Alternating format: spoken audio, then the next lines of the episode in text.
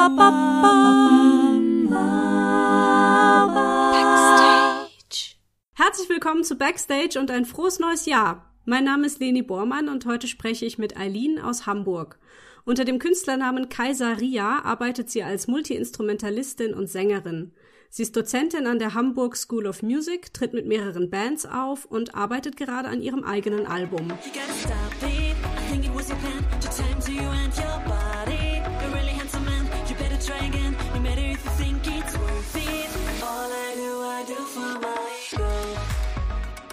Hallo Aileen! Hallo Leni, freut mich, dich kennenzulernen. Ja, voll schön, dass du hier bist. Ähm, ich hoffe, ich habe das jetzt gut auseinandergehalten mit deinen verschiedenen Namen, die du so hast. Also du hast schon gemeint, man darf dich Aileen nennen, man darf dich auch Kaiser nennen, also dein Künstlername. Magst du kurz beschreiben, wie du auf deinen Künstlernamen gekommen bist?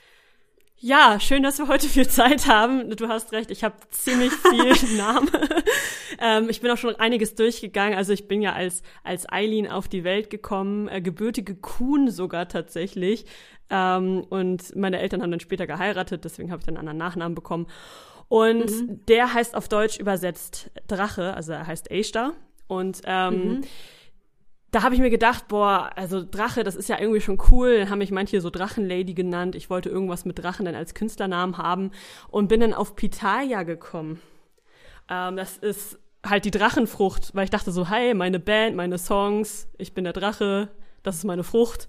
Cool, aber das gab's leider schon und dann musste ich meine Band ganz schnell wieder umbenennen und dann dachte ich mir in, im Zuge dessen, ich möchte auch einen Künstlernamen haben und das hat vor allem den Grund, dass ich irgendwann mal auf Instagram angeschrieben wurde mit den Worten so, ey Aileen, ich habe dich neulich gesehen, da und da in Hamburg, ähm, bla bla und ich dachte mir, kennt dieser Mensch mich jetzt persönlich oder redet er von mir quasi, weil er mich über Instagram kennt. Und ah, da, ja. ja, da habe ich so ein bisschen so gedacht, oh, irgendwie finde ich das ein bisschen unangenehm, dass ich jetzt nicht mehr zuordnen kann, ob ich den vielleicht mal irgendwo auf einer Party getroffen habe oder halt eben nicht. Und dann dachte ich mir, es wäre cool, einfach zu wissen, okay, wenn die Leute mich mit Kaiser ansprechen, dann weiß ich, die kennen mich jetzt nicht irgendwie aus persönlichem Umfeld, sondern ja. Ach, wie cool. Ja, genau. ja, klar. Ja, ja, ja. ja. Und hat das wirklich funktioniert? Ist es das halt dem dann auch so? Also ich habe das ja jetzt vor, oh Gott, was waren es, zwei, drei Monaten erst eingeführt. Ähm, dementsprechend ist das eine sehr gute Frage, ob es wirklich funktioniert. Okay, aber, ja. aber die ersten Leute haben mich jetzt schon äh, über Instagram angeschrieben mit meinem Vornamen. Ich, äh, ich äh, bewege meine Zeige und meinen Mittelfinger gerade, für die, die es nicht sehen können. Sag mal, welche Musikinstrumente spielst du denn oder hast du schon gespielt? Das ist eine sehr gute Frage. ähm, ich habe angefangen, eigentlich wollte ich Schlagzeug lernen, aber meine Eltern haben gesagt, nee, das ist zu laut. Deswegen habe ich gedacht, okay, was kannst du deinen Eltern Gutes tun und habe die Posaune genommen. Ähm, und das war auch laut, oder? Ja, richtig. Ich war kein nettes mhm. Kind. Und dementsprechend habe ich dann eben genau mit Posaune angefangen, bin in die Big Band und so. Also ich habe davor ein bisschen Blockflöte gespielt, was man so als Kind so tut. Und dann ging es weiter mit, oh Gott, ich habe angefangen, mir so ein bisschen Gitarre beizubringen, ein bisschen Klavier beizubringen. Ähm, bin dann irgendwann an die Hamburg School of Music gekommen, da habe ich Gesang studiert, also gesungen habe ich irgendwie nebenbei sowieso immer. So, ich glaube, das sagen irgendwie alle Sänger so, ne, sie haben irgendwie irgendwann mal so ein bisschen gesungen halt. Und ja, dann ähm, an der School habe ich sehr viel, also um, um Gesang rum quasi gelernt, aber habe auch angefangen, mich für Bass unheimlich zu interessieren. Und nach der Ausbildung habe ich dann eben mit dem E-Bass angefangen. Und habe angefangen, verschiedene Instrumente zu sammeln, einfach weil ich sie schön fand und dann halt eben auch zu spielen. Ähm, spielen jetzt wieder in Anführungszeichen, weil ähm, damit meine ich jetzt eher irgendwie mal ein Lied spielen, als jetzt irgendwie professionell wirklich spielen ja. zu können. Und da gehen dann wirklich ganz viele ähm, Instrumente mit rein. Mir fallen so schnell gar keine ein. Doch, Trompete, Tenorhorn, ähm, ich habe jetzt einen Geigenkurs. Also ich versuche irgendwie alles wow. mitzunehmen. Ja, ich habe halt super Interesse an Arrangements und so, also ähm, wie welche Instrumente zusammen fungieren und ich möchte nicht die blöde Sängerin sein, die quasi keine Ahnung hat, außer vom Singen hoffentlich, so, sondern ich möchte halt jemand sein, der auch eine Band leiten kann und sagen kann, okay, ich möchte die, weiß ich nicht, Streicher jetzt so und so einsetzen und liebe Gitarre, kannst du bitte ah, ja. aus dem Bereich rausgehen, weil da ist das Klavier und das passt jetzt mit den Frequenzen irgendwie nicht oder halt sowas sagen können. Ah, cool, okay. Und äh, war dann von Anfang an bei dir klar, dass du auch in die Richtung beruflich gehen willst, weil du ja schon so früh eben Musikunterricht hattest und auch Auftritte hattest in der Richtung? Mm, das ist eine sehr gute, ich sag jetzt immer, es ist eine sehr gute Frage. Das ist eine sehr gute Frage. Ich habe das so gelernt im Interviewtraining, was ich natürlich hatte, nicht? Erstmal ein äh, Glas, äh, Schluck Wasser trinken, ne? Ja, trink erstmal genau, einen Schluck Wasser. Genau, so, weil das muss man auch so machen, habe ich gelernt. Ähm... Kann was nachdenken, überbrücken, ja. Richtig. Jetzt habe ich die Frage schon wieder vergessen. War denn von Anfang an klar, dass du Musikerin bist ja, oder genau. Schauspielerin? Das, oder? Da war ja. was. Ja, also ähm, es fing auf jeden Fall in der Schule schon an, dass ich darüber nachgedacht habe. Ich habe ähm, mit sechzehn ein Musical geschrieben für die Schule und äh, das wurde auch aufgeführt, das war irgendwie alles ganz cool und dann war das so ein Punkt, wo ich gedacht habe, ey, Musical ist richtig cool, du willst das machen und dann habe ich bei so einer äh, Musical Company angefangen hier in Hamburg, die hat mir ganz viel gebracht, das war ganz toll, da habe ich halt so den ersten Unterricht auch wirklich bekommen in Gesang, Schauspiel und Tanz und ähm, wollte mich dann eigentlich an der Jupp van den Ende Akademie bewerben. Das ist eine Musicalschule in Hamburg gewesen und die hat dann aber leider in dem Jahr, wo ich die Bewerbung, ich hatte die quasi gerade fertig geschrieben, da ähm, hieß es, dass die Schule schließen muss. Oh. Dementsprechend, ja genau, hatte ich dann so als Plan B, hatte ich dann quasi nur Gesang studieren und da wollte ich mich dann entweder für Jazz-Gesang an der H F M T oder halt eben für Rock, Pop, Jazz an der Hamburg School of Music bewerben und ähm, irgendwie kam mir das mit der H F M T alles zu, zu schlimm vor mit der Aufnahmeprüfung. Ich konnte dann nicht mehr schlafen, mhm. weil ich wusste überhaupt nicht, was sie von mir wollen zu dem Zeitpunkt und oh habe mich dann für die School entschieden. Ähm, nicht, dass das jetzt unbedingt so viel einfacher gewesen wäre, aber dadurch, dass es halt nicht den Jazz-Schwerpunkt hat und ich kannte damals quasi kein Jazz, also zumindest keine Jazz-Standards, die ich jetzt so gesungen hätte oder so, dementsprechend dachte ich mir, okay, ich mache die School, wenn entweder ich werde aufgenommen oder nicht und wenn nicht, dann werde ich was ganz anderes machen. Aber genau, mhm. was man vielleicht dazu noch sagen kann, ich habe halt davor ein Jahr lang als freiberufliche Musikerin gelebt. Ähm, ich habe während des Abiturs schon angefangen, in zwei Coverbands zu spielen und habe halt geguckt, wie so das Leben als Freiberuflerin wäre, ob ich das überhaupt schaffen würde, Geld zu verdienen, ob ich überhaupt mhm. schaffen würde, morgens aufzustehen und nicht irgendwie nur den ganzen Tag nichts zu tun. Genau. Ähm, also hast mal so ein bisschen angetestet, wie das Leben so wäre, so. Richtig. Ja. Und ich habe gemerkt, das ist total mein Ding. Ich kann nichts anderes. Cool. Und so, also auch meine Plan Bs, das waren so, keine Ahnung, ich, ich fand Japanologie studieren irgendwie noch reizvoll oder ähm, Hundetrainerin werden, das sind halt alles so Sachen, also ja. Wow, voll halt, unterschiedlich vor allem, ja. Ja, ich bin super vielseitig äh, interessiert an sich, natürlich im hauptsächlich im Bereich Musik, aber halt darüber hinaus, dann gibt's irgendwie so komische, spezielle Themen, die ich auch noch ganz interessant finde. Nur das sind halt leider alles Themen, mit denen sich halt nicht so klassisch Geld verdienen lässt, also nicht so nine to five irgendwie im Büro halt eben. Ja, ich kenne das Problem, ja. Ähm, ich wollte gerne nochmal drauf eingehen, dass du mit sechzehn ein Musical geschrieben und aufgeführt hast. Wie kam's denn dazu? Was hast du da gemacht?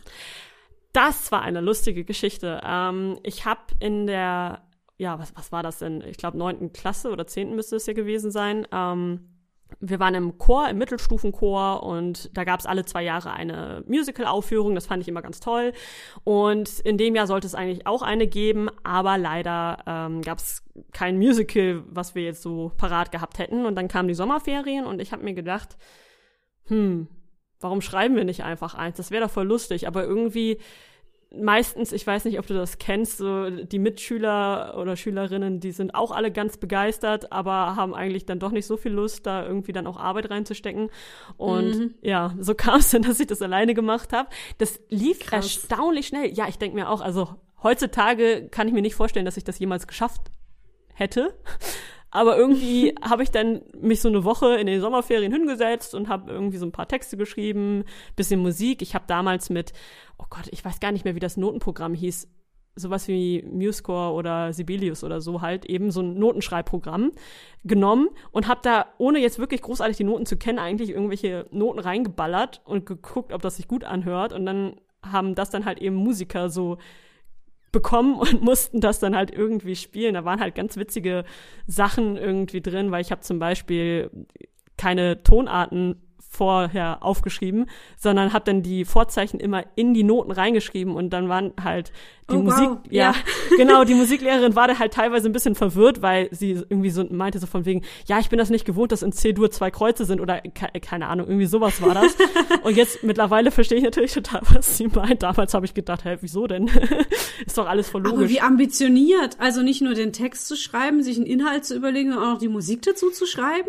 Ja, also ich habe letztendlich, wenn ich sage, ich habe alles gemacht, dann meine ich, ich habe alles gemacht. Also ich habe auch das Bühnenbild gemalt, da, da habe ich äh, Hilfe von zwei Freundinnen Boah. gehabt, aber ich habe auch die die Leute alle zusammensuchen müssen und also sowohl die Schauspieler als auch die die Musiker und ähm, letztendlich musste ich dann selber auch noch schauspielern und wollte auch, weil das eine Lied fand ich ganz cool. Boah.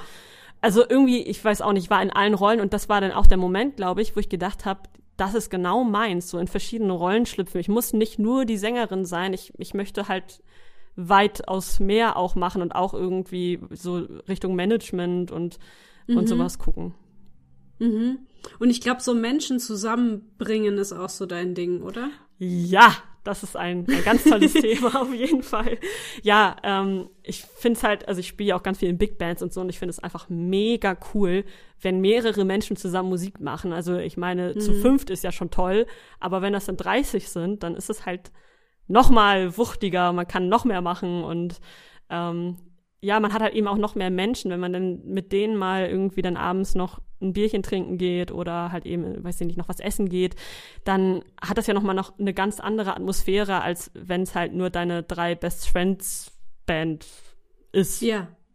Genau. Ja. Was natürlich nicht schlechter ist, um Himmels Willen, aber ähm, halt einfach anders und das finde ich total spannend und auch gerade, wenn dann so verschiedene Leute zusammenkommen, also aus verschiedensten Kreisen und auch vor allem, wenn sie musikalisch vielleicht auch aus entweder ganz anderen Genres kommen oder auch aus einer ganz anderen, aus einem ganz anderen Alter quasi. Also teilweise habe ich in meinen Bands auch Leute zusammengeholt, die irgendwie, weiß ich nicht, sechzehn und gefühlt siebzig sind, so. Also sowas finde ich halt auch spannend, weil einfach so viele Leute voneinander lernen können, wenn sie ja, also sowohl die Jungen halt natürlich von den Skills der Älteren als auch vielleicht die Älteren von neuen Ideen und dem Spirit der Jungen oder ja, wovon ja, auch immer. Ja, ja.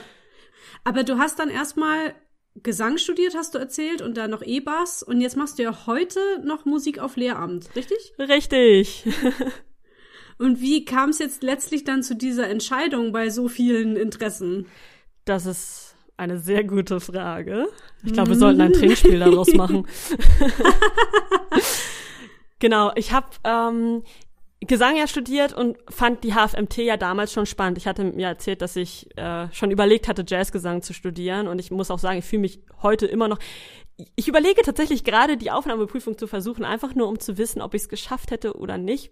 Und wenn ja, dann natürlich das ja. noch zu machen. Aber ähm, genau. Und ich habe mir gedacht, als ich mit dem Gesangsstudium fertig war, okay, du musst jetzt ein Jahr überbrücken ähm, und was anderes machen, weil ich hatte auf jeden Fall noch vor, an der School ein pädagogisches oder künstlerisches Jahr zu machen. Das kann man so optional dranhängen, einfach um ja noch ein Jahr lang mehr die Dozenten an der Seite zu haben und ähm, so einen langsamen und seichten Übergang in die Musikwelt zu schaffen. Und ich fand diesen Gedanken total spannend, den neuen Jahrgang kennenzulernen, indem ich halt eben ein Jahr aussetze. Und dann habe ich mhm. an der Uni Hamburg Japanologie tatsächlich auch nochmal ausprobiert, habe dann gemerkt, okay, das ist mir alles zu viel. Ich fand auch die Atmosphäre da irgendwie ein bisschen sehr streng. Und dementsprechend bin ich dann da wieder raus und habe dann ein Jahr lang noch Pädagogik und, und das künstlerische Jahr gemacht. Und dann wurde mir angeboten, dass ich eine Metal-Bass-Ausbildung machen kann, einfach weil die Wacken Metal Academy, die brauchte noch ein, eine Bassistin oder einen Bassisten. Und da habe ich gesagt, ja, warum nicht, ne? Also zu verlieren habe ich ja nicht so viel. Und dann habe ich das noch gemacht. Also die, das ist auch in der Hamburg School of Music gewesen. Ich bin da relativ eng ja vernetzt gewesen. Mhm. Und Ähm, habe mich aber in dem Jahr auch auf Musiklehramt beworben gehabt und habe mir gedacht, hey Mensch, kannst ja mal gucken, vielleicht ist das ja was für dich. Ich war sehr hin und her gerissen. Ich habe super viele Listen gemacht mit Pro und Kontras und dachte mir so, ja, also einerseits ist Lehramt natürlich ein sichererer Weg als jetzt so dieses Freiberufliche. Du, du arbeitest eigentlich auch gerne mit Kindern. Ähm, vielleicht ist das die richtige Ausbildung nochmal so zum Schluss quasi hinten dran.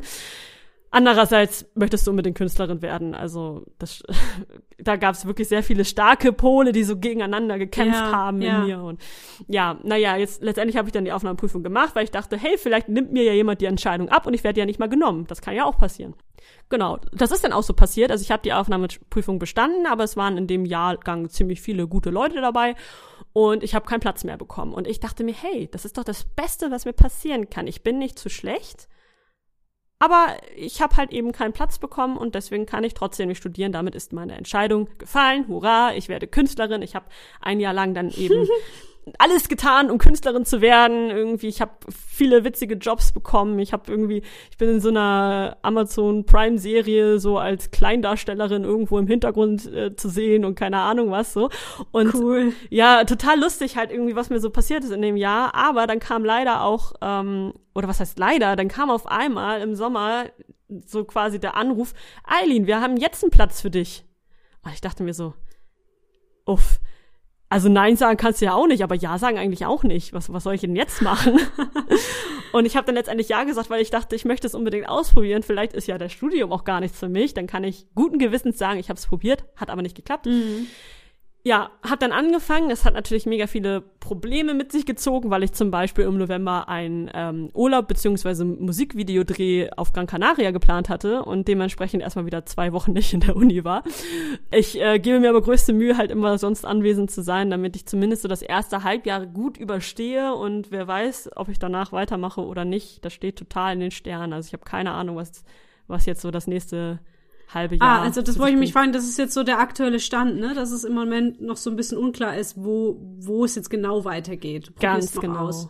Ja, cool. Also ja, aber warum ja, nicht? Ist doch geil, so viel auszuprobieren und so viel mitzunehmen, so. Das auf jeden Fall. Es bringt natürlich auch super viel Unsicherheiten mit sich, aber das, ähm, da muss ich ähm, die Schuld eigentlich mehr den Ämtern in die Schuhe schieben, denn ich weiß nicht, wer es, also ich denke mal, alle, die jetzt irgendwie schon so eine Ausbildung oder ähm, Studium hinter sich haben und versucht haben, BAföG zu beantragen, die kennen das.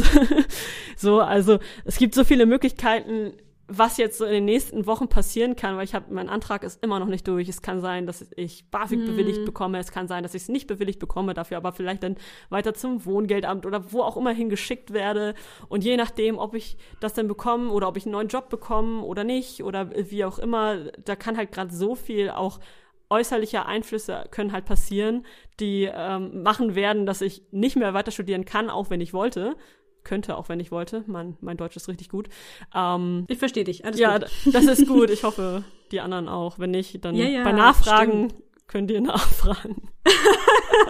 Genau. Schreiben Sie eine E-Mail, wenn Sie eine Nachfrage haben. Richtig. Äh, genau. Nee, aber ist doch, also du klingst jetzt aber nicht danach, als würde dir das wahnsinnig viel Angst machen, diese Unsicherheit, sondern du gehst da einfach offen drauf zu, ne, und schaust einfach mal, was um die nächste Ecke kommt, oder? Quasi. Ich, ähm, versuche, die Sachen nicht so an mich ranzulassen, auf jeden Fall, weil ich glaube, andernfalls wäre ich wahrscheinlich so ein, so ein am Boden liegendes Wrack, was so denken würde, oh Gott, ich weiß nicht, ob ich nächsten Monat überhaupt noch Geld verdiene oder nicht und was, wenn ich meine Wohnung nicht halten kann oder keine Ahnung. Also das sind ja alles Ängste, die natürlich irgendwie mitschwingen. Mhm. Aber ich weiß auch, dass ich bisher immer, wenn ich irgendwie gedacht habe, oh, ich brauche irgendwie wieder Geld oder, oder irgendwas zum Leben halt eben, dass das sich irgendwie alles immer ergeben hat. Und mittlerweile versuche ich da einfach so ein bisschen selbstbewusster ranzugehen. Und das hast du dann schon ganz richtig erkannt. Das ist jetzt quasi in den obersten drei Schichten ist das angekommen. Natürlich gibt's da noch so eine Stimme, die die ganze Zeit so, ja, aber was ja. ist wenn? Und ja. Das wäre ja auch unrealistisch. Also das haben wir ja alle, immer dieses Was wäre wenn. Und gerade im Moment, in den jetzigen Zeiten, ist es ja sowieso mit dem Planen so schwierig geworden, mit der ganzen Unsicherheit. Also es ist ja, das ist ja normal, ja. Ja, ich weiß gar nicht, was du meinst. Ja. ähm, was wollte ich noch fragen? Genau, du, du trittst ja jetzt mit verschiedenen Bands auf und hast jetzt auch schon ein paar Mal von deiner Band gesprochen. Welche ist denn deine Band? Na, meine Band ist natürlich die beste Band, das ist ja klar. Ähm, ja. Nein, meine Band ist ähm, Kaiseria letztendlich jetzt auch, also ehemalig mhm. Pitaya, falls jemand mal ein Konzert gesehen haben sollte von den vielen, die wir während Corona spielen durften.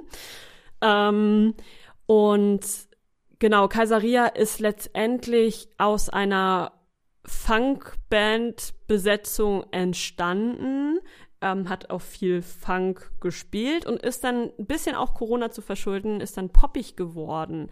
Ähm, das liegt viel daran, dass ich dann natürlich mich mit meiner Band nicht mehr treffen konnte zum Proben oder so, mhm. sondern dass ich viel zu Hause dann eben am Album gefeilt habe, und ich arbeite mit einem Produzenten zusammen und ähm, habe währenddessen, ich habe auch Gesangsunterricht natürlich viel gehabt und einen Gesangslehrer, der Ähm, mir mal ein paar Popstücke gegeben hat, statt immer so die schwersten Musical- und Jazznummern und so.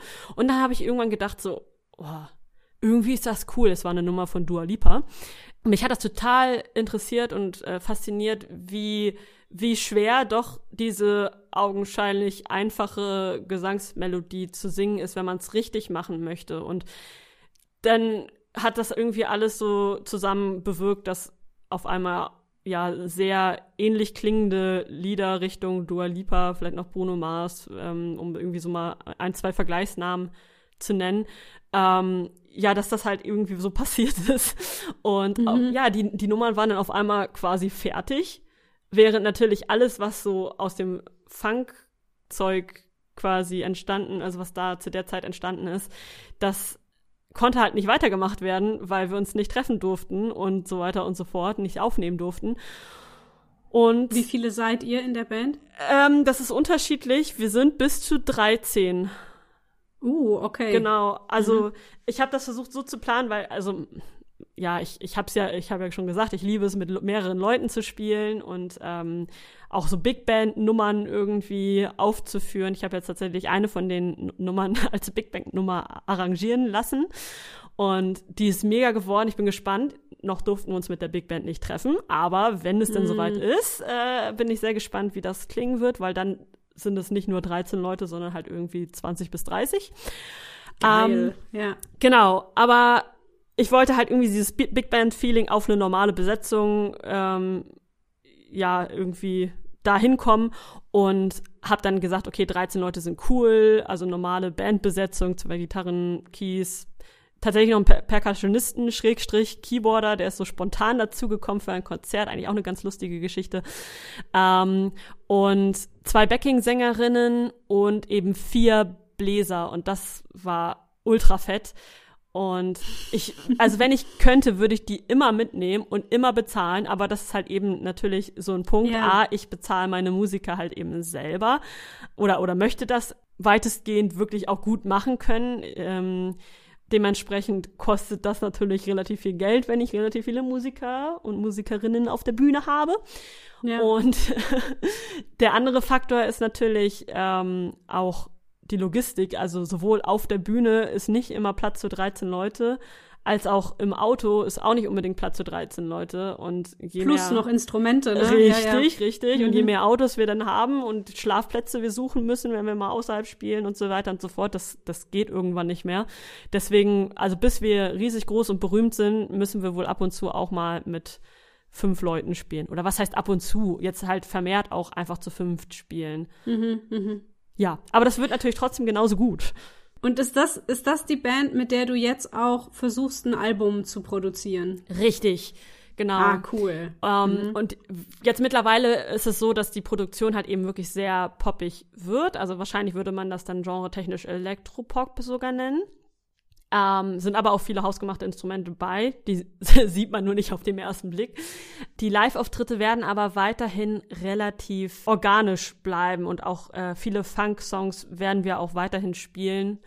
Nur alles, was so viel mit Bläsern zu tun hatte, muss halt so ein bisschen reduziert werden und anderweitig dann halt eben dafür muss, äh, weiß ich nicht, muss das Keyboard mal eine Stimme übernehmen oder wie auch immer. Also da mhm. müssen wir dann nochmal näher dran feilen, wenn wir uns dann ja, wieder besser treffen können und beziehungsweise mhm. auch überhaupt was in Aussicht haben, weil eigentlich wollten wir am fünfundzwanzigsten zweiten ein schönes, fettes Release-Konzert spielen, aber ich... Hast du Geburtstag, gell? Da habe ich Geburtstag, ja. Wir das wäre natürlich super, ja. Richtig, das war, sollte so eine fette erste Single-Release, äh, großes Konzert mit anschließender Geburtstagsparty und so weiter und so fort werden.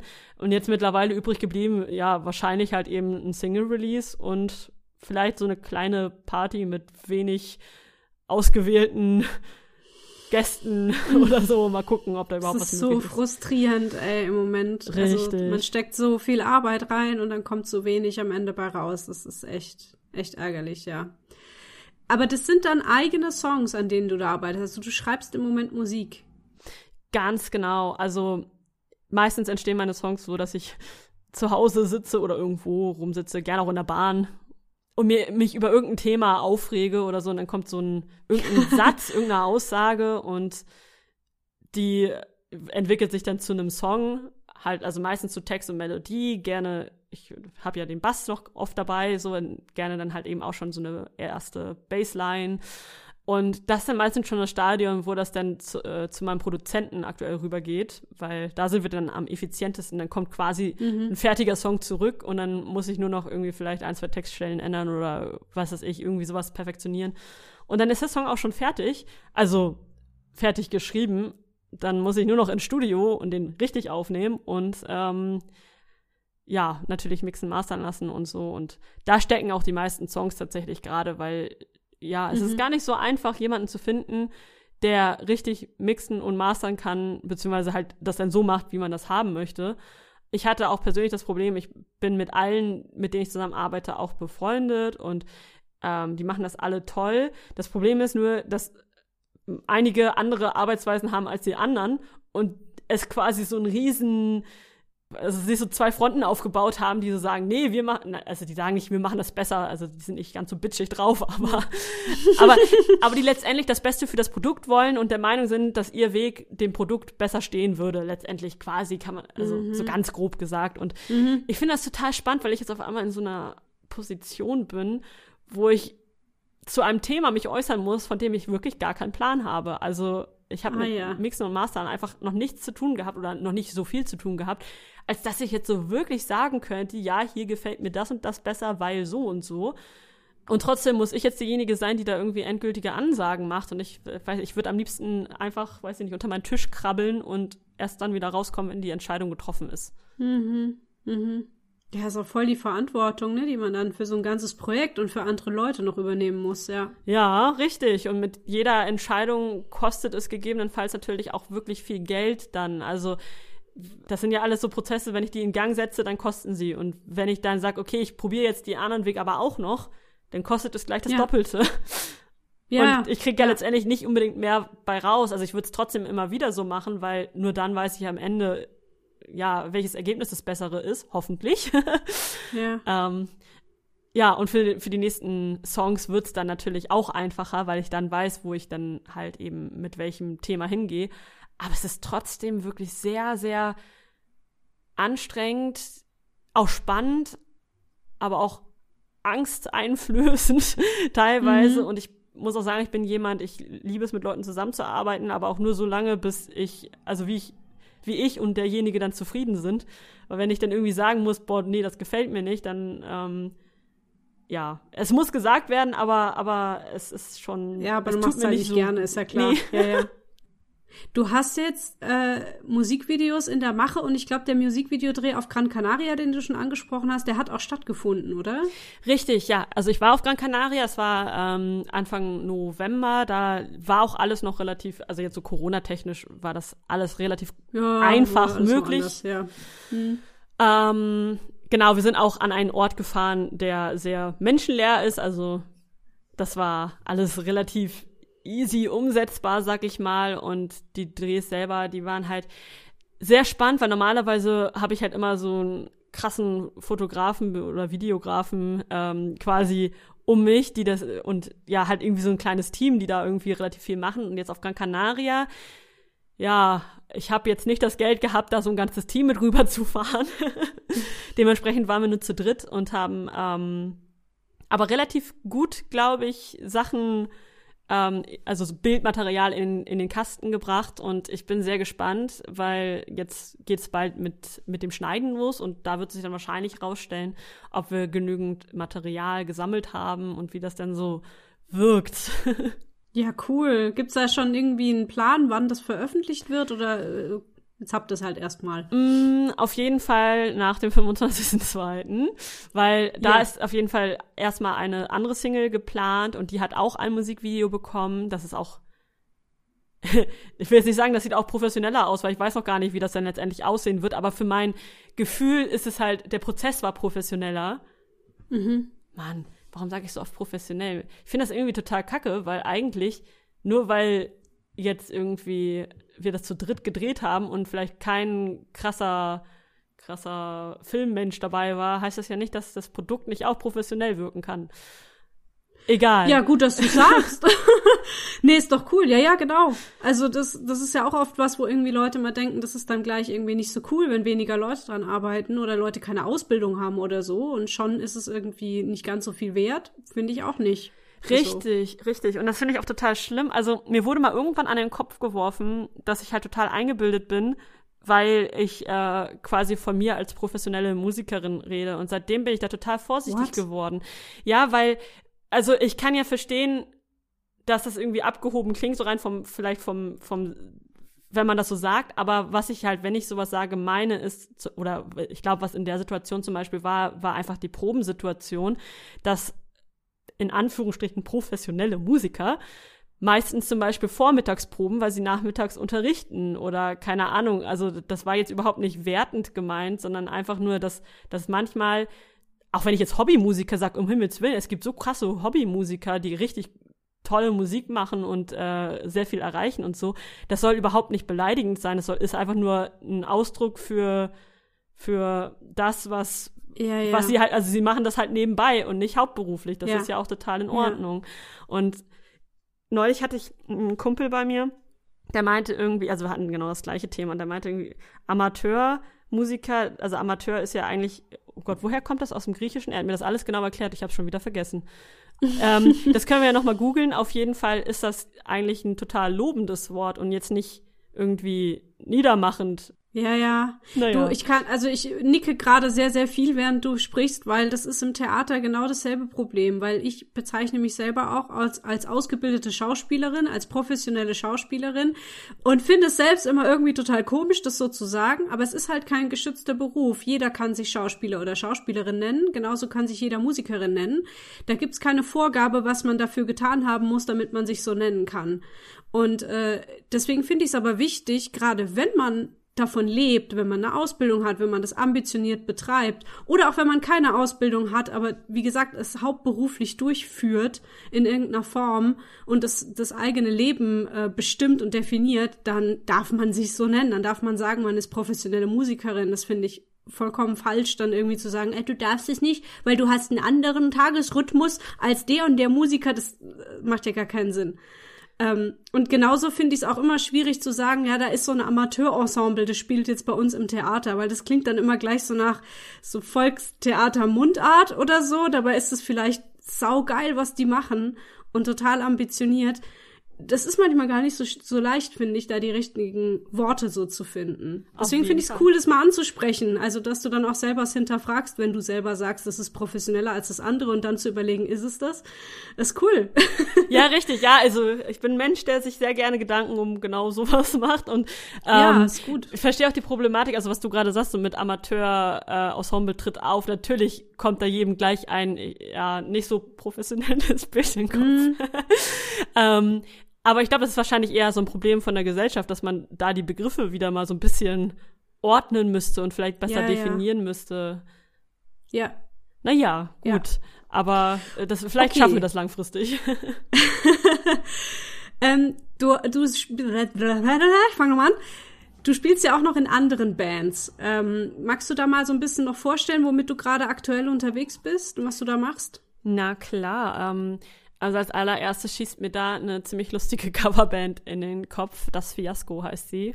Das ist eine wirklich so eine Show-Party-Band. Und ähm, ich finde es mega toll, da zu spielen, weil ähm, es ist einfach, ja, wie soll man das denn, wie soll man das sinnvoll sagen? Also erstmal, ich spiele da Bass und singe auch mal ab und zu. Also ich singe Background und wenn manchmal lege ich den Bass ab, dann spielt jemand anders und ich äh, singen dann Hauptgesang quasi.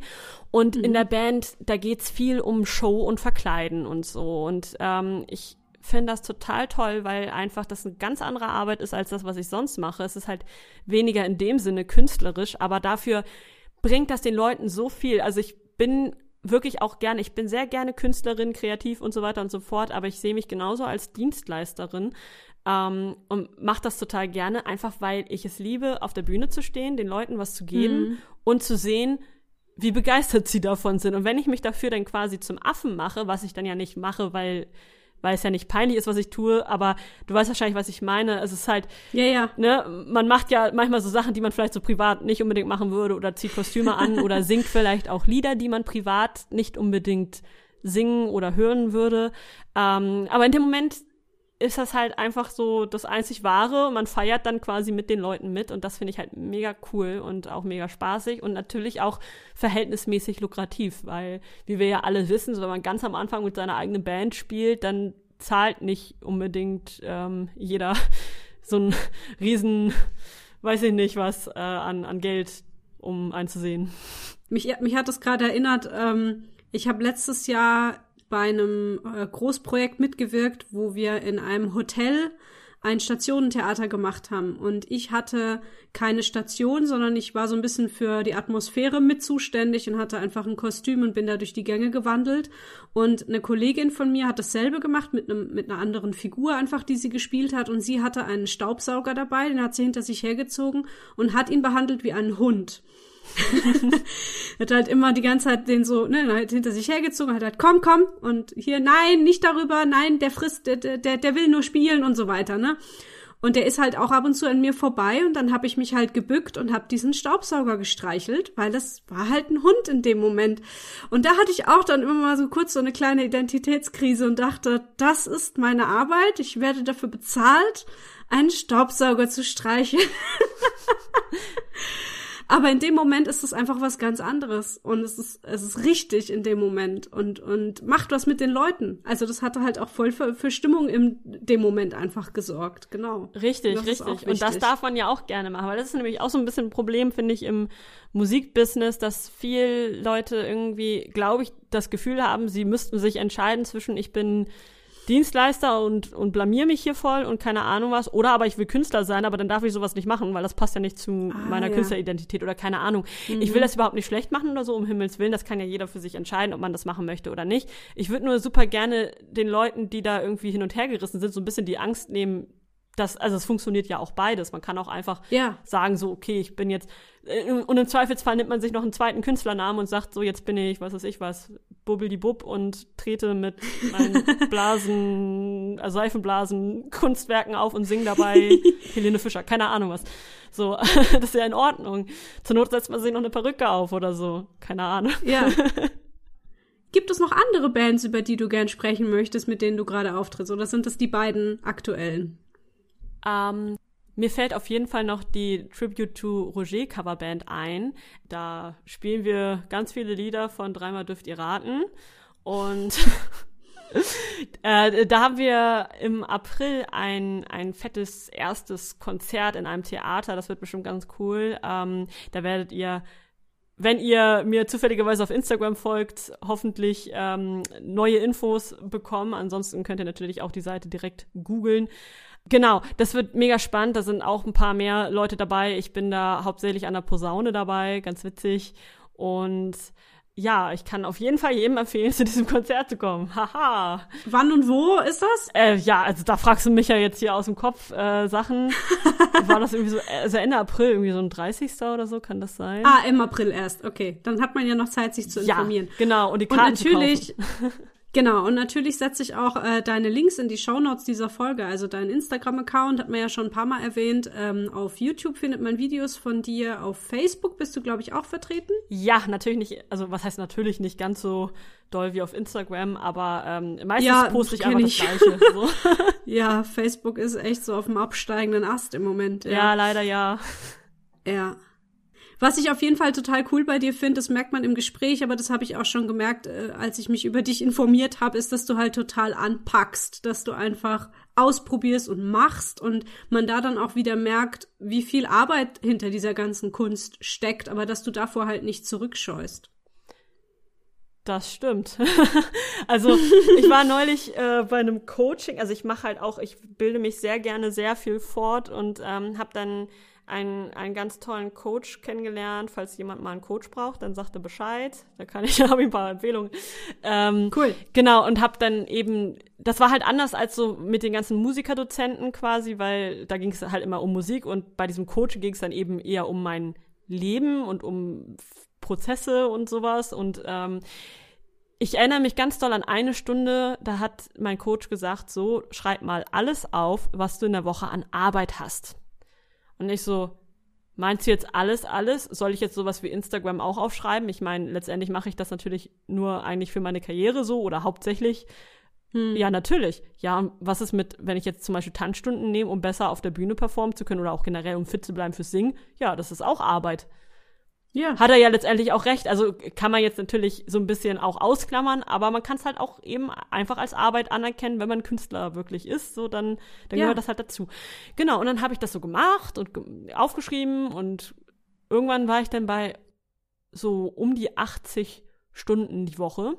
Wow. Genau, und ich hatte halt auch einfach keinen freien Tag. Also gut, sonntags war dann meistens so, dass ich da keine festen Termine hatte, aber irgendwie doch immer was eingeplant habe. Und selbst samstags habe ich halt meistens noch unterrichtet, so ein paar Stunden und so. Und dann dachte ich mir auch irgendwann so, hm, also ob das so gesund ist. Dann habe ich versucht, das so ein bisschen zu reduzieren, hat auch einigermaßen geklappt. Aber das sind so, also das ist so mein gewohntes Arbeitspensum. Und das sollte man vielleicht auch, also gerade an die Hörer und Hörerinnen da draußen, die irgendwie relativ, also so freiberuflich arbeiten und mhm. ähm, relativ viel arbeiten, ähm, denkt dran, dass das halt alles Arbeit sein kann. Also was heißt Arbeit sein kann? Ich rede wieder Quatsch. Nein, also es ist Doch, alles Arbeit. Ich finde es total gut gerade. Ich nick gerade voll viel. Ja, ja, sehr, ja genau. Sehr gut. Genau, ja. weil ähm, ich finde, man man denkt immer so, oh, jetzt sitze ich zu Hause und mache nichts und dann, weiß ich nicht, habe ich aber doch der Leni geantwortet. Und das ist dann halt auch, ich mache das total gerne und äh, würde es auch in meiner Freizeit machen, aber es zählt halt trotzdem auch zu meiner Arbeit, oder? Ja, bloß weil man etwas gerne macht, heißt es nicht, dass es nicht Arbeit ist. Richtig. So. Und dann verleitet das aber immer ganz schnell, dass man sich so schlecht fühlt, weil, keine Ahnung, ich habe es ja von von der Couch aus gemacht und dann ist das ja wirklich gar keine Arbeit mehr und ähm, dann lag ich ja den halben Tag vielleicht auf der Couch und oh mein Gott, jetzt hast du schon den ganzen halben Tag irgendwie versäumt und ähm, da sollte man ja, auf das ist Fall halt unsere furchtbare Leistungsgesellschaft, ja. Ne? Also wo man nur anerkennt, wenn man kurz vorm Burnout ist, dann ist es in Ordnung so, aber dass man auch Pausen einlegen darf und muss und dass man ausreichend Schlaf braucht und dass man sich auch mal Zeit nehmen muss, um spazieren zu gehen oder essen, was Ordentliches zu essen, das ist dann immer gleich so. Oder wenn man Self-Care betreibt, dann muss man es auf Instagram posten. Dann muss man sagen, ich habe gerade Yoga gemacht und meditiert äh, und ein schönes Bild dazu machen und schon ist es wieder Arbeit. Ja, richtig. Aber, ne? Also, so schnell kann's so gehen.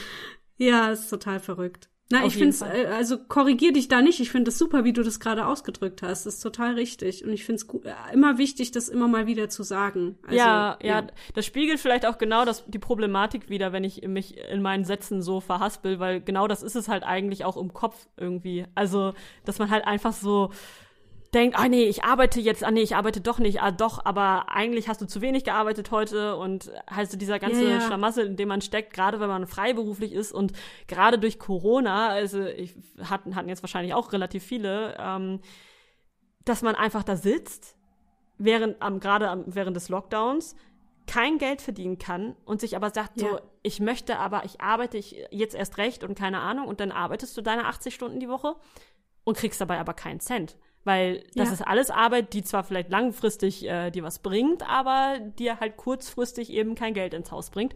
Und das ist halt echt frustrierend. Und genauso halt wie diese langen Albumprozesse oder anderen, also Übeprozesse, was auch immer, die man halt so hat, die einfach kein Ergebnis am Tag bringen. Und ich äh, erwische mich gerade auch immer regelmäßig dabei, dass ich mir irgendwie To-Do-Listen schreiben muss, einfach nur, um Sachen abhaken zu können, einfach nur, um zu wissen, ich habe heute doch was gemacht. Und wenn es nur so kleinen Kram ist, wie Leute anrufen oder sowas. Mm. Aber mm. ich habe aktuell einfach keine Sachen, wo ich sagen kann, so, das mache ich jetzt und dann schließe ich das ab und dann habe ich dadurch ein Produkt, wo ich wirklich sagen kann, das habe ich jetzt. Also keine Ahnung, mhm. ich habe jetzt eine Stunde gearbeitet und krieg dafür fünfzehn Euro Stundenlohn. So ist es ja nicht, sondern ja, du, ja. du arbeitest und arbeitest und es gibt aber kein richtiges Ergebnis bis zu dem Punkt, wo du vielleicht dann dein Album hast und in den Händen hältst oder sowas. Dann hast du mal ein Ergebnis, aber bis das passiert, dauert halt. Ja. Ja, hätten wir doch irgendwie alle Uhrmacher werden sollen oder sowas. Ja, also was das angeht, wäre das auf jeden Fall einfacher gewesen. Aber ich habe ja, ja probiert, andere Sachen zu machen, hat nicht geklappt. Also hat halt nicht geklappt, ne? Genau. Ja. Jetzt müssen wir halt da durch. Was machst du denn, wenn du jetzt gerade nicht Musik machst? Hast du noch irgendwie Hobbys, Interessen, denen du nachgehen kannst? Oder ist dafür keine Zeit? Ja, ich äh, jongliere tatsächlich ziemlich mit meiner Zeit. Ich habe äh, einen Hund tatsächlich. Und ja. Ja, genau. Äh, deswegen auch die Leidenschaft so fürs Hundetraining und sowas. Also die mhm. kam zuerst, dann kam der Hund, weil ich kann ja nicht mir einen Hund holen und nicht wissen, wie ich den erziehen muss und so. War ganz witzig, weil ähm, der kommt von der Straße aus Bulgarien. Ich wollte eigentlich mhm. so einen richtig schönen Akita-Welpen aus einer guten, renommierten Zucht haben, um damit, damit der bloß irgendwie total unbefangen ist und ne und so weiter und mhm. so fort. Fand ich auch an sich eine tolle Idee und äh, ich habe mich mit den Züchtern super verstanden. Das Schicksal wollte aber irgendwie was anderes. Die Zucht hat dann nicht funktioniert. Und in dem Moment habe ich dann auf Facebook ein Bild von einem echt heruntergekommenen Straßenhund gesehen und ich dachte so, ach, das ist er. Und ähm, ah. ja, genau. Wir wollten auch, also ich habe versucht, äh, ins Tierheim zu gehen, mir irgendwie da einen Hund zu holen, aber die haben mich alle angeguckt, als wäre ich irgendwie so ein, weiß ich nicht, so ein, eine vierzehnjährige, die irgendwie auf die Idee kommt, sich jetzt den nächsten Chihuahua zu holen oder keine Ahnung. Ähm, Ach so, die Menschen haben dich genau, so angeguckt. Ich nicht die Hunde, die, die Hunde haben mich ja. alle freundlich mhm. angeguckt. Und ja, ja. das war total spannend. Tja, jetzt müsst ihr da durch, tut mir leid. Ähm, ja, ja, wir schweifen jetzt ab. Ja, lass uns über Hunde reden. Das ist wichtig, auch für ja. fürs Musiker. Sag ich erkläre das vielleicht ja, noch ja. oder so, keine Ahnung. ähm, ich, genau, ich bin ins Tierheim gegangen und ähm, hab, wollte mich nach einem Hund erkundigen, den ich auf der Homepage gefunden hatte. Man muss dazu sagen, ich habe mir wirklich, wirklich drei Jahre lang habe ich irgendwie wollte ich unbedingt einen Hund haben und habe alles dafür getan, so wie ich jetzt Musik mache, habe ich halt mir irgendwie Listen gemacht, ich habe Geld angespart, ich habe diverse Bücher gelesen, ich habe Kurse besucht, ich habe alles gemacht, was man so tun kann, bevor man einen Hund hat. Und ja, wollten mich nach dem erkundigen und der, der Mensch da im Tierheim hat mich angeguckt und so, äh, so als, also als könnte man mich nicht ernst nehmen. Ich war zu dem Zeitpunkt, wie alt war ich? einundzwanzig? Ja, einundzwanzig. Hatte eine Wohnung, alles, also so eigentlich alles relativ geregelt und er dann so, ja, Sie wollen den und den Hund? Nee, das kann ich Ihnen nicht empfehlen. Ich so, okay, und wieso nicht? Und äh, was ist, hier, ich hatte noch den und den gesehen, wäre das vielleicht was? Nee, der erst recht nicht, der beißt. Ich so, ich muss ganz ehrlich sagen, ich schreck gar nicht davor zurück, wenn ein Hund beißt, weil ich, ich will mich jetzt hier nicht als die krasse Hundetrainerin hinstellen, aber ich habe sehr viel über Hunde gelesen und ich äh, hätte Lust, mich tatsächlich so einer Herausforderung zu stellen. Ich habe irgendwie total Bock, so einen blöden Hund zu erziehen. Also keinen blöden ja, die Hund. Die können also. Doch froh sein, wenn eigentlich sie die schon. Vermittelt kriegen. Das ist doch deren Aufgabe, die zu vermitteln. Richtig, eigentlich schon. Und dann wurde ich halt irgendwie so nach dem Motto, ja, können Sie sich ja mal die ganzen Hunde angucken, so wurde ich da stehen gelassen. Und dann ich so, okay, dann kam halt keiner wieder. Dann bin ich irgendwann ins Büro zurückgegangen und meinte so, ja, ähm, okay, was können Sie mir denn, wenn die alle nicht in Frage kommen, was, was ist mit dem und dem? Ja, nee, den erst recht nicht. Ich so, ja, was ist denn jetzt mit dem wieder los? Sie so, äh, äh, dann meinte er so irgendwie, ja, stellen Sie sich vor, Sie sitzen abends auf dem Sofa, gucken Fernsehen. Und plötzlich greift sie der Hund an. Sowas würden sie dann irgendwie, na, sowas würde passieren. Und ich denke mir so, also, ehrlich gesagt. Das glaube ich nicht. Genau, ehrlich gesagt, das glaube ich nicht. Nee. Also, warum sollte ein Hund einfach so aus dem Nichts einen Menschen angreifen? Ja, ja. Wenn, wenn ihn nichts triggert. Natürlich gibt es äh, Situationen, wo Hunde irgendwie Menschen angreifen können, aber nicht ohne Grund. Ja, aber nicht auf dem Sofa sitzen. Richtig. Ja, ja. Dann, dann muss ich halt rausfinden, was der Trigger ist, so. Aber egal, naja. So, und dann ich so, okay. Also, ich habe folgende Erfahrung, ich möchte mit dem relativ viel rausgehen, äh, keine Ahnung, ich habe ein Fahrrad, ich hab, äh, ich möchte mit dem zur Hundeschule, ich hätte total Lust auf sowas wie Mantrailing oder irgendwie so, so ne, ähm, ist ja so Menschensuche oder halt auch Gegenstände suchen, egal, halt irgendwie so, ein, so einen coolen Hundesport hätte ich Lust, so. Das habe ich dem gesagt, er überlegt, blättert so ein bisschen in seinen Unterlagen rum, ha, ich habe hier einen. Der ist zwar schon ein bisschen älter, irgendwie, also in Klammern irgendwie so, weiß nicht, zwölf, dreizehn oder so, also wirklich alt, ja. Oh. Der hat zwar Knochenprobleme, aber der ist ganz lieb. Und ich dachte mir so, hat der mir überhaupt zugehört? Also ich wollte A, also es muss jetzt nicht zwingend eine Herausforderung sein, aber ich äh, hätte ich überhaupt kein Problem mit so. Ich wollte irgendwie einen einigermaßen jungen Hund, damit ich mit dem Hundesport machen kann und sowas. Yeah. Ja, also das fand ich echt heftig zu sehen, weil ähm, Tiere werden oft an Leute vermittelt, keine Ahnung, ne, du musst ein Haus und einen Garten haben und, und dann ist alles gut, so ungefähr. Und es gibt ja wirklich viel Kontrolle, also so ähm, Leute, die wirklich dann zu dir kommen und ein Gespräch führen. Und das finde ich ja auch alles richtig und wichtig, aber anscheinend wird bei vielen der Fokus auf was Falsches gesetzt, weil das fand ich echt heftig. Und mhm. ähm, ich hatte auch ein ähm, Tiervermittlungsdings angeschrieben ähm, für einen Hund, irgendwie so eine zweijährige Hündin, lieber Charakter, muss wegen Allergie abgegeben werden, also sichtlich irgendwie keine Probleme. Ähm, hab einen total lieben Brief hingeschrieben, ähm, auch eigentlich immer so, ne, zum Beispiel heißt es ja, du brauchst auf jeden Fall eine Notfallkontaktperson, falls du mal krank bist, der oder die mit dem Hund rausgeht. Ist ja auch logisch. Ich dann also da reingeschrieben irgendwie, ja, und ich habe eine Oma, also eine fitte Oma, eine wirklich fitte Oma, die irgendwie immer Zeit hat und die Hunde mag und die jederzeit mit dem rausgehen würde, falls ich mal irgendwie verhindert sein sollte. Und als Antwort auf diesen Satz zum Beispiel kam dann irgendwie zurück, ja, und die Oma immer als Notlösung äh, zu nehmen, ist ja auch kein, äh, ne, keine Option, weil der Hund ist ja an einen Menschen gebunden, so ungefähr. Und ich dachte mir so, hey, also so war das ja jetzt wohl überhaupt nicht gemeint. Du hast die Frage beantwortet. Was wollen die denn ja, noch? Ja, genau, richtig. Okay. Also mir wurde irgendwie so alles im Mund umgedreht und da waren wirklich auch sehr heftige, also so nach dem Motto, ja, meiner Meinung nach würde ich Ihnen den Hund auf keinen Fall geben, aber danke, dass Sie sich äh, bemüht haben und auch so viel über die Hunde ähm, gelesen haben, würde sich jeder vorher so Gedanken machen, dann würden nicht so viele Hundequäler quasi Hunde bekommen, so ungefähr. Und ich dachte mir so, oh cool, jetzt werde ich irgendwie als, als sonst was hingestellt, nur weil ich keine Ahnung was, nur weil ich jung bin. Die haben nämlich auch gesagt, ne, äh, warten Sie, bis Sie fünfunddreißig sind und Haus und Garten haben, so ungefähr. Weil ich habe ja schließlich nur eine Wohnung. Ich, ich meine, es ist ja auch nicht so, dass ein Hund draußen ausgelastet werden muss und zwar nicht im Garten.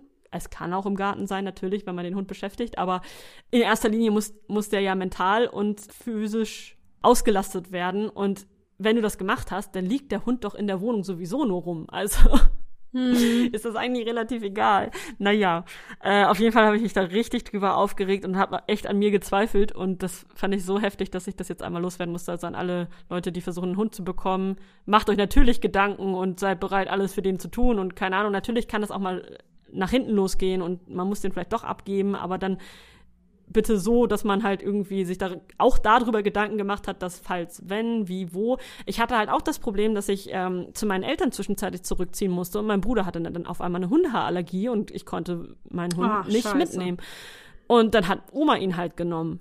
Und das ja. war aber das Beste eigentlich, was ihr passieren konnte, weil sie ist mit ihm locker, also jetzt so wirklich nicht übertrieben, vier Stunden mindestens draußen, äh, fährt mit dem Fahrrad, macht sonst was und ich kann ihn kaum zurück äh, immer, also ne, ich, ist jetzt schon also, ihr Hund. Es ist, ist richtig blöd, also eigentlich für mich gerade blöd, aber andererseits auch total toll, weil ich halt irgendwie sehe, dass die beiden total glücklich sind und äh, ich bin natürlich sehr oft da und so. Ich habe da auch eine Zeit lang dann, ich, ich bin dann auch mit zu Oma gezogen, so. Mhm. Es kann natürlich immer sein, dass die Umstände sich ändern und man einen Hund abgeben muss, aber da muss man ihn ja nicht unbedingt sofort ins Tierheim geben, sondern sich darum bemühen, dass, dass man halt irgendwie, ja, zumindest weit genug vorausplant, dass man vielleicht Leute hat oder keine Ahnung. Und, ja.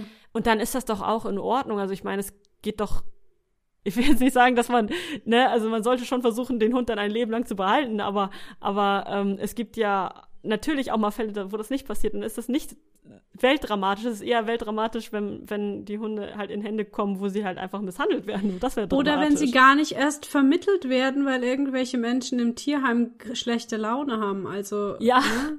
Auch das. Das ist halt, das, also es, die Geschichte tut mir ja nicht nur leid für dich, sondern vor allem auch für die Tiere, die alle kein Zuhause finden können, weil die, die Menschen in den Tierheimen da anscheinend irgendwie schon dicht machen von vornherein. Ja, ja, also ich meine, ich hoffe einfach, das war bei mir jetzt so ein Einzelfall, das kann ja sehr gut sein, aber ich äh, habe leider doch auch von anderen Hundebesitzern schon ähnliche Geschichten gehört und ich frage mich mhm. dann halt echt, warum? Also d- dann sollte man doch lieber sagen, okay, ich nehme jetzt eine halbe Stunde Zeit und rede einfach mit dem Menschen. Auch die Hundezüchter von dem Akita-Welpen damals, die haben auch gesagt, okay, das kommt mir alles ein bisschen spanisch vor, du bist jung, du willst Sängerin werden, hast du überhaupt die Zeit dafür? Während die Vermittler mir dann unterstellt haben, Sie sind ja Sängerin, da sind sie ja häufig auf Tour, dann können sie sich nicht um den Hund kümmern. Haben die einfach mal gefragt, ja, was machst du denn als Sängerin? Und ich habe gesagt, genau, genau. ja, ich unterrichte ja. zu Hause zum Beispiel, da kann der Hund locker irgendwie nebenbei liegen, das ist überhaupt kein Problem. Äh, ich gehe ab und zu vielleicht mal in irgendein Büro, da kann ich ihn auch mitnehmen, habe ich auch alle schon gefragt. Äh, und natürlich, wenn ich mal ein Konzert habe abends, dann muss er nicht unbedingt mit hin, aber ähm, da gibt es ja auch Möglichkeiten. Es ist ja auch nicht so, dass Leute, die normal arbeiten, nie irgendwo hin müssen. Ja, eben. Ja. Im Gegenteil. Ja, also ja. ich habe noch die meisten Freiheit, äh, die meisten Entscheidungsfreiheiten, mhm. die man überhaupt haben kann eigentlich. So, also keine Ahnung. Irgendwie war es ein bisschen schade einfach. Ja. Aber jetzt hast du ja einen Hund. Richtig. Wie heißt der denn? Das ist Wolf, liebevoll genannt Wuffi. Oh, sehr gut. Wuffi ist ein guter Name. Ja, ich, ich hatte mir voll den, ne, als ich da diesen Zuchthund da wollte, ich habe mir einen Namen überlegt wie sonst was, ähm, so richtig weit hergeholt und mit voll der Bedeutung. Und oh, ja. ja, dann kam halt dieser Hund aus Bulgarien und der hatte halt schon einen Namen und das war Wolf. Ja, aber das ist ja auch schon fast ein epischer Name. Ja, auf also, jeden Fall. Er könnte auch Wolfgang heißen und schon wäre es nicht mehr so cool. Okay. So, ich würde jetzt langsam mal, weil wir sind schon ganz schön lang hier am Quatschen. Das ist wahr. Zu meiner letzten Frage kommen, die ich nämlich immer stelle am Schluss. Und die ist, was wünschst du dir? Geld. Nein, Quatsch. Krass. Geld. Fertig.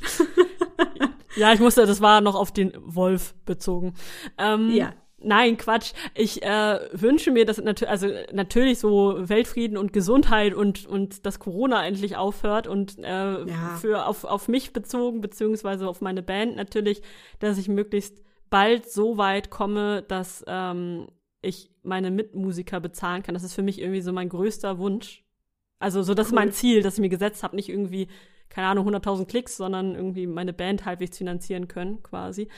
Da damit einhergehend wünsche ich mir natürlich, dass die Leute, also ihr Hörer da draußen und du, Leni, da drüben, Hallo. natürlich äh, spätestens am fünfundzwanzigsten zweiten alle mir auf Instagram folgt und dann ähm, natürlich auf Spotify auch, weil dann bin ich ja ab dann ab ähm, auf Spotify und dann ähm, cool. sagt ihr mir hoffentlich, dass ihr die erste Single ganz krass findet, also insbesondere die Leute, die jetzt so Elektropop und äh, ja mit der Tendenz zu Funk hören, die müssen natürlich insbesondere einschalten und alle anderen natürlich auch, damit ich so einen einigermaßen guten Start hinkriege. Ich meine, für euch kostet es nichts, ne? Aber für mich kann das mhm. ganz schön viel bringen und für meine Musiker erst recht, weil die kann ich dann ja bezahlen, ne? Mhm. Ja, das ist cool. Ich finde das super. Ja, genau. Drücke auf jeden Fall die Daumen. Das klingt total spannend. Also, ich, ich höre mir das an in einem Monat. Das ist lieb. Ja, ich bin sehr gespannt. Ich hoffe, das klappt alles. Ich meine, Corona ist halt noch da. Es kann sich auch alles ja. wieder verzögern. Ich hoffe aber, es funktioniert. Und ich hoffe auch, dass wir dann das Release-Konzert einfach ein bisschen später dann nachholen können, beziehungsweise dann ja. halt von einer anderen Single dann ein Release-Konzert machen oder so. Oder vielleicht auch schon das Album-Release-Konzert. Das kommt halt auch drauf an, wie viele Leute uns supporten, ne? Ja. Gut, cool. Vielen, vielen Dank für das Gespräch. Ich finde es ganz toll, wie viele Themen wir angesprochen haben und wie ehrlich du mit allem umgegangen bist. Also auch danke dafür. Erfordert ja auch manchmal Mut, einfach zu sagen, wie die Sachen halt so sind und dass Sachen auch mal schwierig sind. Deswegen Dankeschön für deine Zeit. Ja, sehr gerne. Danke für die Einladung. Ich bin gespannt, was von dir noch so kommt und welche Gäste du noch so einlädst. Ich äh, werde auf jeden Fall weiter reinhören. Yay, cool. Vielen Dank euch fürs Zuhören. Ihr findet alle Links zum Podcast und zu Eileen in den Shownotes dieser Folge. Hinterlasst gerne Feedback und eine Bewertung, darüber würde ich mich sehr freuen. Wenn ihr mir gerne etwas für meine Arbeit in den Hut werfen möchtet, dann findet ihr dazu alle Infos auf dem Blog. Der direkte Link ist ebenfalls in den Shownotes. Und wenn ihr euch selbst gerne mal im Backstage-Podcast vorstellen möchtet, ganz egal welche Kunstsparte oder ob hauptberuflich, als Hobby, dann schreibt mir gerne eine E-Mail an backstage podcast at g m x punkt d e. Und dann hören wir uns hoffentlich bald zu einer neuen Folge mit einem neuen Gast wieder. Tschüss! Tschüss!